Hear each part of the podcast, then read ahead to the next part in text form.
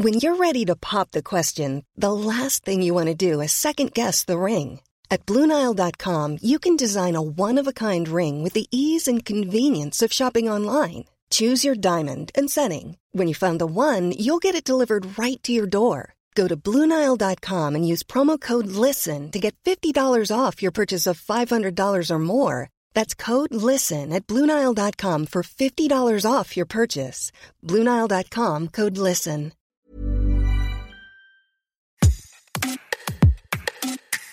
Être plus productif, plus efficace, gagner des places, améliorer la productivité de son organisation, obtenir un meilleur rendement, la productivité héritée de la révolution industrielle, c'est une notion phare de l'économie et du travail, et c'est devenu un baromètre de son statut social, une productivité qu'on n'interroge pas, qu'on ne remet pas en cause, et pourtant, cette notion est usée, inégalitaire, antiféministe, parce que la productivité oublie le travail gratuit, elle oublie aussi les tâches qui touchent au collectif, aux soins des enfants, aux personnes âgées, au nettoyage, des métiers peu valorisés mis en lumière par la crise de Covid-19.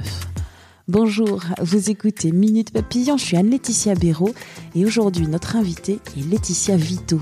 Je suis autrice et conférencière sur le futur du travail. Je travaille avec des entreprises, j'écris des livres, j'en ai publié quatre et je travaille avec le média Welcome to the Jungle sur les sujets de transformation du travail. Laetitia Vito a récemment publié En finir avec la productivité, critique féministe d'une notion phare de l'économie et du travail aux éditions Payot. Bonjour Laetitia Vito, vous avez écrit cet essai après deux ans de pandémie de Covid-19, deux ans durant lesquels beaucoup d'entre nous ont repensé notre rapport au travail. C'est vrai qu'on a cristallisé toutes les questions autour du travail pendant cette période de pandémie, l'épuisement et puis le brouillage entre ce qui relève de la vie privée et de la vie professionnelle, un brouillage croissant, qu'on travaille de chez soi ou pas d'ailleurs. On se rend compte que les contraintes de la vie privée, de la vie tout court, elles ont un impact euh, absolument indéniable sur le travail. Et c'est un peu de cette réflexion-là qu'est partie l'idée du livre. C'est qu'en fait, il y a un lien très fort entre le travail gratuit et le travail rémunéré.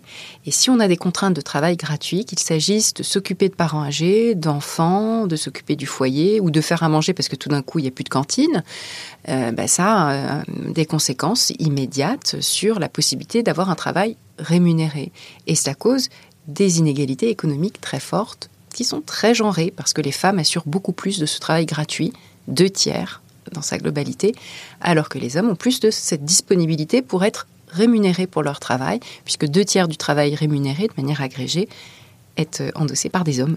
Qu'est-ce que c'est la productivité? C'est d'abord un indicateur économique qui est essentiel pour la plupart des décideurs, que ce soit les décideurs publics, que ce soit les décideurs dans les entreprises. Donc ils le regardent comme le lait sur le feu, cet indicateur, parce qu'il mesure la performance d'un facteur, d'une unité de facteur de production.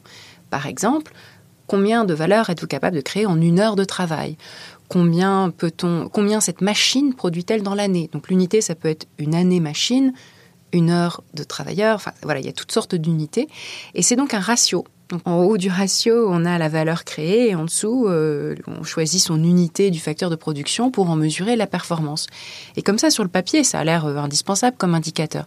La réalité, c'est qu'en fait, on n'est souvent pas capable d'isoler le facteur de production et que, pire, le faisant, on cause des tas d'effets pervers en fait. Et c'est l'objet de ma critique féministe de, ce, de cette notion de l'économie. Vous pointez déjà une notion qui est très complexe, une notion qui aujourd'hui s'applique à des facteurs économiques, mais aussi une notion qui s'applique à l'humain. Exactement, ça devient au-delà de l'indicateur économique, ça devient une injonction à la performance qui est omniprésente dans toutes sortes de dimensions de la vie et qui vient un peu inverser l'ordre des priorités. On nous enjoint à être, à bien dormir pour mieux travailler ou pour être plus productif, comme si bien dormir n'était pas une fin en soi. On nous enjoint à mieux manger pour être plus productif. Moi, j'ai envie de mieux manger pour mieux manger, pas pour être plus productif. On nous enjoint à mieux, à être même plus heureux. J'ai déjà lu des titres comme ça. Quand on est plus heureux, on est plus productif. Et là, je me suis dit, oulala, quand même, il y a un problème. Être heureux est une fin en soi. Euh, ça n'est pas, on n'est pas heureux pour être productif. Il y a une espèce de renversement comme ça, euh, comme on dirait un renversement des finalités, un renversement téléologique qui est très dérangeant. Et on s'applique à soi-même ces injonctions constamment dans beaucoup de choses. On parle de travailler ses abdos. Donc quand on fait du sport, on se fixe des objectifs et on veut être productif. Idem pour le sommeil, pour l'alimentation, pour toutes sortes de choses, même de la vie privée qui deviennent évidemment complètement aliénantes et qui font qu'on a un rapport euh, très très malsain à, son temps, comme si on pouvait le maîtriser, le dompter, le posséder. On possède pas le temps. Le temps, il passe. À la limite, on, plutôt on est le temps plutôt qu'on a du temps. Donc c'est quelque chose qui évidemment engendre énormément d'anxiété, de stress, de mal-être chez beaucoup d'individus. Et on a en effet l'impression qu'on se donne ou qu'on s'attribue même soi-même de la valeur en fonction de cette injonction à la performance et à la productivité. Donc il y a l'économie qui le fait, et nous-mêmes en plus, que ça fait beaucoup. C'est une notion sexiste parce qu'elle ne s'applique pas de la même manière sur les femmes. Exactement. Je le disais euh, à l'instant, euh, les femmes assurent beaucoup plus de tâches non valorisées et non rémunérées. Alors d'abord, quand on regarde le travail gratuit, c'est-à-dire les corvées domestiques, les tâches parentales. Et je ne dis pas qu'elles sont toutes pas plaisantes. Il y en a qui sont tout à fait euh, des tâches qu'on fait par amour et qui ne sont pas forcément euh, désagréables. Il n'en demeure pas moins que c'est quelque chose qui prend du temps et qui vous empêche d'avoir des activités rémunératrices à côté. La deuxième chose, c'est que dans le travail rémunéré, là aussi, quand on regarde de près les tâches ou quand on regarde les métiers, tout ce qui est féminin est davantage dévalorisé. Donc soit il est ignoré dans le cas du travail gratuit, soit il est minoré dans le cas des métiers peu valorisés, notamment les essentiels, les fameuses infirmières qu'on a applaudies et qui aujourd'hui démissionnent ou en tout cas on a du mal à recruter parce qu'elles sont si dévalorisées et que la, pénibilité est très forte. Ces métiers-là, les économistes nous disent, ce sont les métiers les moins productifs de l'économie.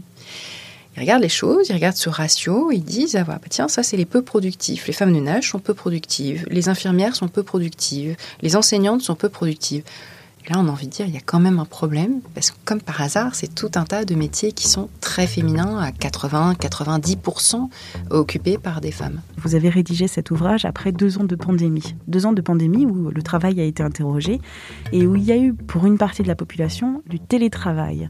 Et le télétravail, vous le soulignez, peut avoir des effets pernicieux parce qu'il accentue les inégalités entre les hommes et les femmes.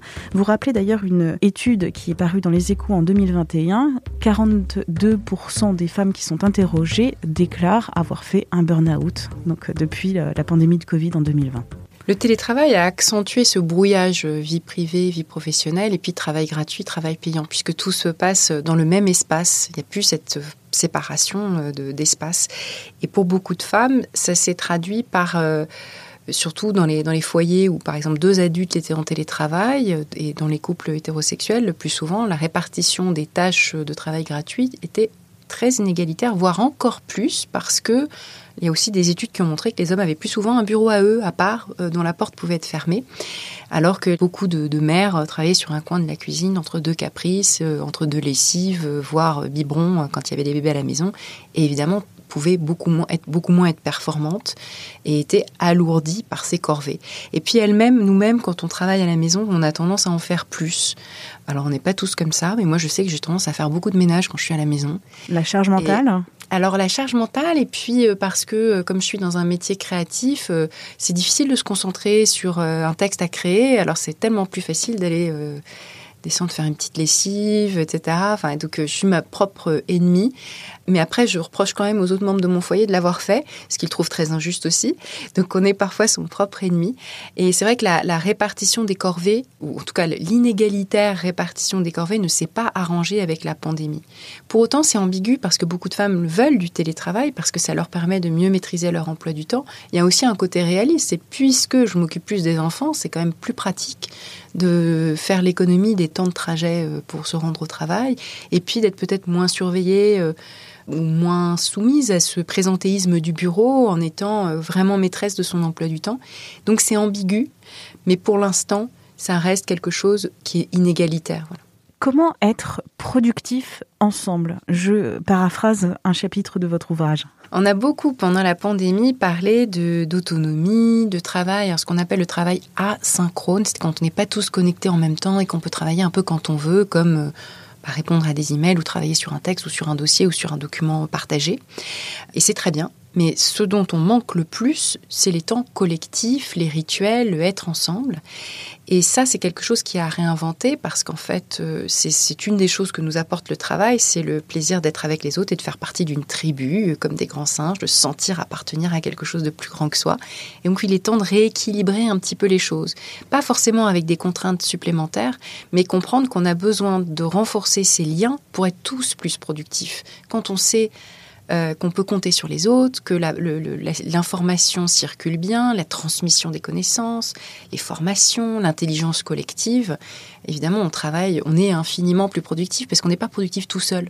Et l'un de vos conseils, c'est d'intégrer pour de bon les femmes dans l'équation économique. Exactement. Si on pouvait se rendre compte qu'on a besoin de ce travail gratuit pour être tous plus productifs, mais qu'on a besoin des enseignants, des infirmières, donc du soin, de garde d'enfants, etc., pour être tous plus productifs, si ces métiers sont essentiels, c'est bien qu'ils sont productifs, puisqu'on ne peut pas travailler sans eux. Quand on a des bébés à la maison parce qu'il n'y a plus de crèche, on ne peut pas travailler.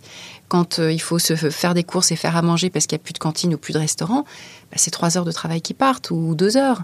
Donc euh, s'ils sont essentiels, c'est qu'ils sont productifs. Et donc arrêtons d'en parler comme d'une charge, d'un boulet, d'un poids, d'un coût. On parle toujours de l'enseignement ou du soin comme d'un coût. Mais non, c'est de la création de richesses futures dans les deux cas. Qu'est-ce que ça coûte de ne plus l'avoir? Bien plus. Ça coûte toute notre économie. Pourtant, certains commentateurs disent c'est impossible dans notre économie aujourd'hui d'intégrer ces métiers euh, du soin, de les revaloriser parce que ça coûterait vraiment trop cher. Qu'est-ce que vous répondez à ça? Il faudrait poser une autre question. Qu'est-ce que ça coûte de les laisser disparaître? Et là, on voit une société qui se fracture, des la mortalité infantile qui augmente, l'espérance de vie qui diminue, la mortalité maternelle qui augmente, les tensions sociales qui augmentent toutes sortes de choses qui tout d'un coup ne fonctionnent plus, comme on le voit avec la pandémie, quand les chaînes euh, d'approvisionnement tout d'un coup sont rompues, les choses qu'on pensait évidentes, qu'on prenait pour acquises n'existent plus. C'est exactement comme si est la branche sur laquelle on est. Et du coup, c'est tout un tas d'autres activités qui ont l'air de ne pas être liées à cela, qui vont s'effondrer ou en tout cas être, euh, être concernées et, et connaître aussi une baisse d'activité. Donc la question qu'il faudrait se poser, c'est qu'est-ce que ça coûte quand des services euh, d'urgence ferment, quand notre éducation se dégrade, est-ce qu'on est capable, et il y a des chercheurs qui travaillent dessus, de dire quelle est, même si on prend les mêmes indicateurs, la baisse de points de PIB causée par euh, la dégradation du niveau d'éducation d'une génération, par exemple? Tout ça, c'est des choses qui, en fait, sont de l'économie. C'est pas le monde des bisounours par opposition au monde réaliste de l'économie. Tout ça, c'est de l'économie. Et c'est une économie de demain qui en dépend. Et aujourd'hui, comment voyez-vous, après euh, la rédaction de cet ouvrage, la notion de productivité? Aujourd'hui, j'essaye de m'en libérer un peu parce que j'ai vécu ce paradoxe d'écrire un livre qui s'appelle En finir avec la productivité et de devoir être productif pour l'écrire.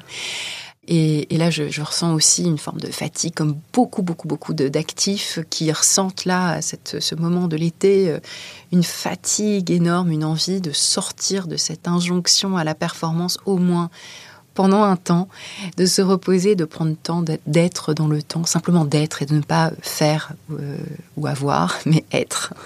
Merci à Laetitia Vito pour cet entretien.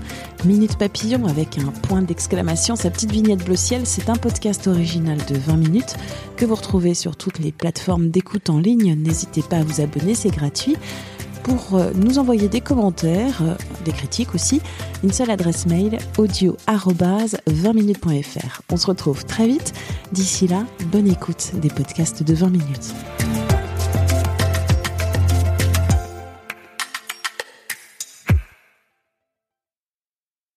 On ne va pas se quitter comme ça. Vous avez aimé cet épisode? Sportif, généraliste, sexo ou scientifique, varié mais toujours bien informé. Découvrez les autres podcasts de la rédaction 20 minutes sur votre application d'écoute préférée ou directement sur podcast au pluriel.20minutes.fr.